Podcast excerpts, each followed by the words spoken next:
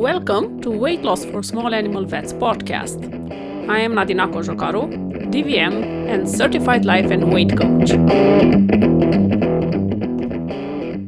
Hello, friends. Welcome to episode 15 of the podcast Emotional Eating. How are you doing, friends? What's up on the small animal vet front? For me, I've cried some rivers in these past days. Yep, coaches cry too. I had to put to sleep some dear patients and to bring the death doom to another relatively young ones. And on top of that, I had some personal emotions that I had to deal with. Some neoplasia diagnosis in people I know and I care about, or clients that had intense emotional weeks. And this last week finished with, with a dear vet colleague died unexpectedly. So I allowed myself to experience the sadness and I processed those emotions. What the heck do I mean by that? Because processing emotions is definitely a jargon term used in coaching. And in plain English, I allowed myself to feel sad and cried my eyes out. Intense sadness means crying for me. I don't know how you experience intense sadness or if you allow yourself to experience intense sadness. But for myself, if something that my brain interprets as sad happens, I can be professional and hold the space for the pet owners and their emotions. And I am doing my job as a small animal vet and as a coach, but I don't deny the need of discharging those emotions later on if I feel like it. Usually, I am not a crier, but my negative emotions jar was full. The funniest is that my husband usually freaks out when I cry and still wants to fix me after almost 24 years of being together. After I explained that I was just sad and I was just throwing a pity party and just cried he asked, Yeah, but why do you cry? because he wanted to fix it. And my answer was, Because I can. And we both paused and then lost it and burst into belly laughs. And then I asked permission to resume crying. Belly laughs and crying are my best medicines for processing intense emotions. I am not doing it often, a few times per year, but I am not fighting it when I need it. I just allow this process to happen. And I just allow my husband to freak out. I used to not allow this to happen or to hide when it happened. Because I am a strong person with strong opinions and I'm resilient as a titanium built spaceship. But do you know what happens when we ignore the emotions we accumulate during our days and we are just pretending that they are not there? We usually end up using food, alcohol, binge watching Netflix to be able to cope with them. Which is exactly what emotional eating is all about. Using food as a serotonin, dopamine, desire source to dull the unease we feel when we experience intense emotions, both positive and negative. The dopamine creates more and more desire for the food, but as we eat it, the flood of dopamine downregulates the receptors. This perpetuates the desire. So, we'll need a more intense stimulus to get the same pleasure if the receptors are downregulated. And the more we do something and the more we are practicing something, the stronger that neural pathway becomes. And eventually, we get so good at doing that behavior that it becomes an unconscious habit delegated to our unconscious brain. The dopamine acts like an anesthetic and is included in the reward system that our primitive brain uses for seeking pleasure and avoiding pain. So, to resume that, overeating has become a way to avoid pain, seek pleasure, delegated to our unconscious brain. I mean, it's like driving the car on a known road. Peachy, huh? More than that, overeating or even over drinking it's a social accepted way of dealing with emotions while an honest to god cry is considered weakness or a sign of mental instability i actually have a picture taken taken on a greek island for some years ago with an ice cream commercial saying don't feel your feelings, eat them. Peachy again, isn't it? How to recognize if we are emotional eaters. And by the way,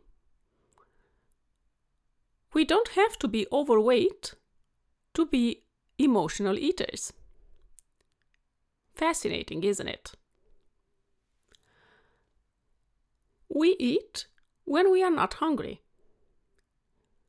we continue eating even after we are satiated. We graze, snack, when we think that we are bored or when we feel restless. We buy donuts and eat them when we think, I had a stressful day or I deserve this. We snack throughout the day. Remember, a snack is always an emotional event. If we are not super slim or have a medical or physiological condition that requires constant snacking, we are emotionally eating every time we snack. We use the snack to deal with an emotion. Our bodies have fat on them to provide us with energy between the meals. We are not supposed to snack. Those habits are usually happening in the evenings or in, during the nights after we arrive at home. Why? Because we've created a habit, which means we've done this behavior so many times that is already in the unconscious brain as, like I said, driving the car on an already known road. And because our willpower, which is a superior brain function, requesting a shit ton of energy, gets depleted during our days at work. As I said before, we are hoarding negativity and we use surges of dopamine to deal with the discomfort we feel or the emotional pain we feel as a result of that negativity. The relief provided by the dopamine is short lived.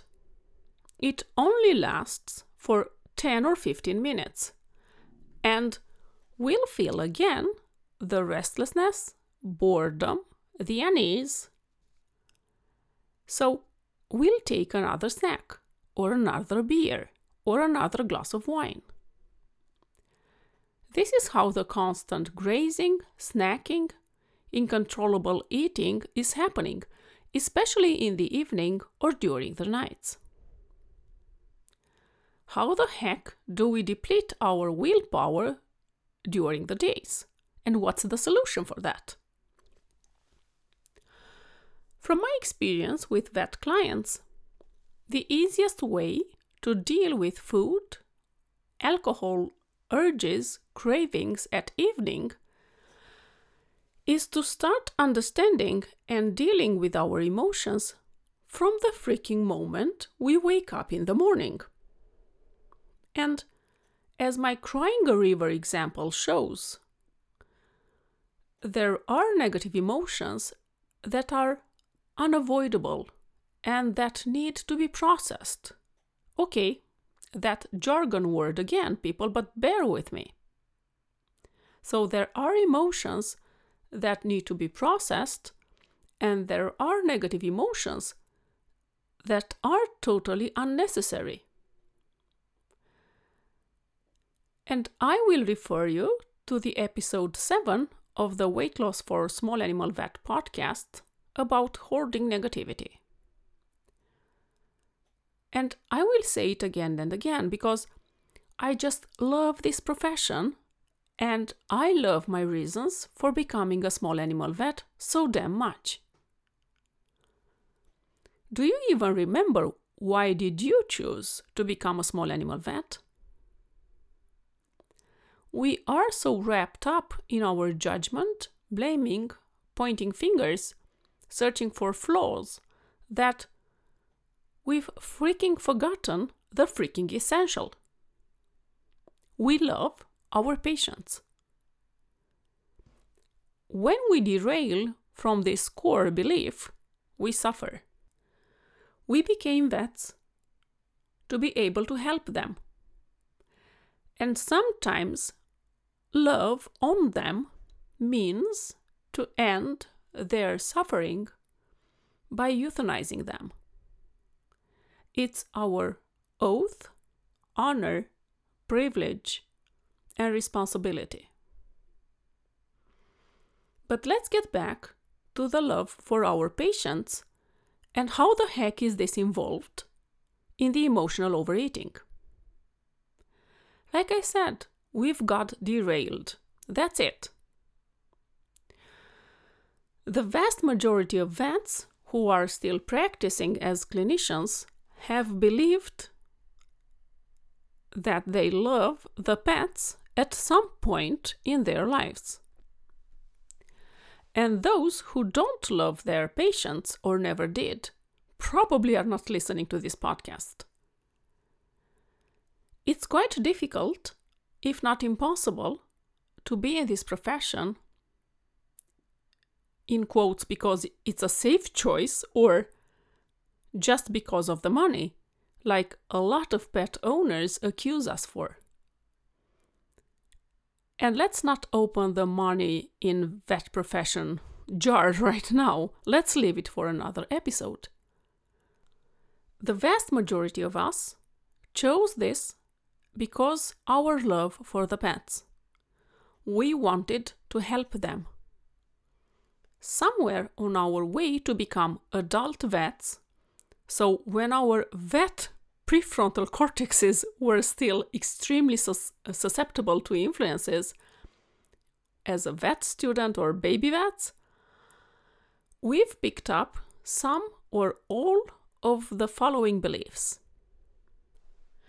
I became a vet because I hate humans, so now I have to deal with them all the time.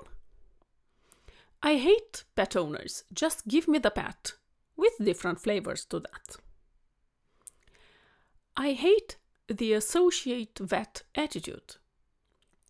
I hate the relief vet attitude. I hate the boss attitude. I hate lazy vet techs. I hate stupid people, stupid vets, stupid vet techs, stupid bosses, stupid laws, stupid COVID. Another one burnout is normal in this profession. Compassion fatigue is normal in this profession. If you care too much, you'll get burnout. I am a person who cares too much. You won't survive this profession if you don't stop caring. You'll get sued, reported, publicly shamed on social media or in the newspapers or on TV. What does any of the above have to do with emotional eating? And why is our willpower depleted after those days? Or our days at work? The answer is because while thinking those thoughts on autopilot, we'll create the neurochemicals responsible for anger, frustration, hate we won't act on those emotions. Our education and our social skills won't allow it, but we'll have to use willpower to act or to respond in a socially acceptable way, and those moments are usually piling up during a day. To give you a typical and simple example, who might create a reliable flow of unexpressed and unprocessed negativity. Let's say that you see three vet techs sitting and laughing and making jokes, and you are trying to restrain a dog or to take some blood samples. You think, come on, idiots! Can't you see that I freaking need help? You feel anger or sadness, but you probably don't tell them those words. You'll restrain and block some of that anger or frustration before you talk to them. That, my friends, requires a shit ton of willpower. And the more you think thoughts that create anger, frustration, resentment, righteousness, the more tired, depleted of any energy you'll be after your workday. And by just repeating the habit of eating, drinking to deal with this, you'll reinforce the neural pathways in the lower parts of your brain or the unconscious parts of your brain. This is what I teach my clients. What am I thinking right now? How am I feeling? Is it useful? So, try to do this as well. Because every feeling that you feel is created by the way you think. And you get to decide if it's useful or not. So, the three questions again. What am I thinking right now? How am I feeling? Is it useful? You can still address the vet techs and ask them to help you, but I highly recommend to skip the part where you are angry, and I can teach you how. And yeah, you won't be able to deal with those emotions or those thought patterns from the beginning and interrupt the pattern from the beginning, but it's such a fun process to implement in our busy vet lives because it will definitely help you shed a shit ton of emotional weight translated actually in kilograms or pounds on the scale. And when you arrive home, expect that you'll want to graze and snack. Expect that you'll feel hunger because you've trained your ghrelin, the hunger hormone, to kick in at that time. Nothing has gone wrong, so expect that to happen. You can feel physical hunger and wait until your dinner is ready. Because you know what happens when you feel hungry? Your insulin is low, your body will take fat from your fat storage, and it will burn it in your liver to support and feed you. Your body will take care of you. And you'll take care of your body by eating what you've planned to eat and stop when you've said you'd stop. It's never the vet techs laughing that create the anger. It's never the overbooking of your patients who create frustration. It's never your colleague being late that creates resentment. We create feelings by the way we think. It doesn't mean that we don't ask the vet techs for help, or we don't discuss with the front desk people about booking of those extra patients, or don't bring this up with the person who is late. But going first through frustration, anger, resentment will pump your system with stress hormones and neuromodulators creating intense negative emotions. And you will suffer, not them. And you know who else will suffer? Your patients. I mean, the exact reason you've chosen to become a vet. You will lose time and brain energy dealing with unnecessary negativity instead of finding solutions for them and you will lose time from liking and loving the pets with unnecessary brain shenanigans. By the way, your IQ drops significantly when you experience intense emotions.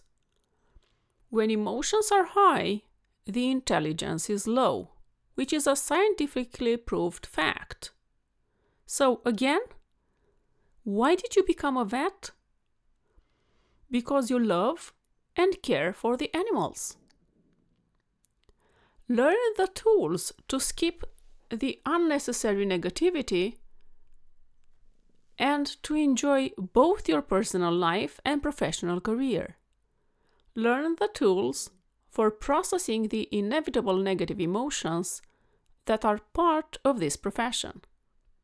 And shedding the emotional overweight will become easy and fun.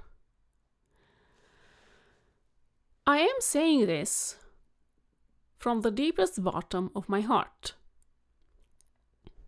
Your patients are lucky to have you on their side.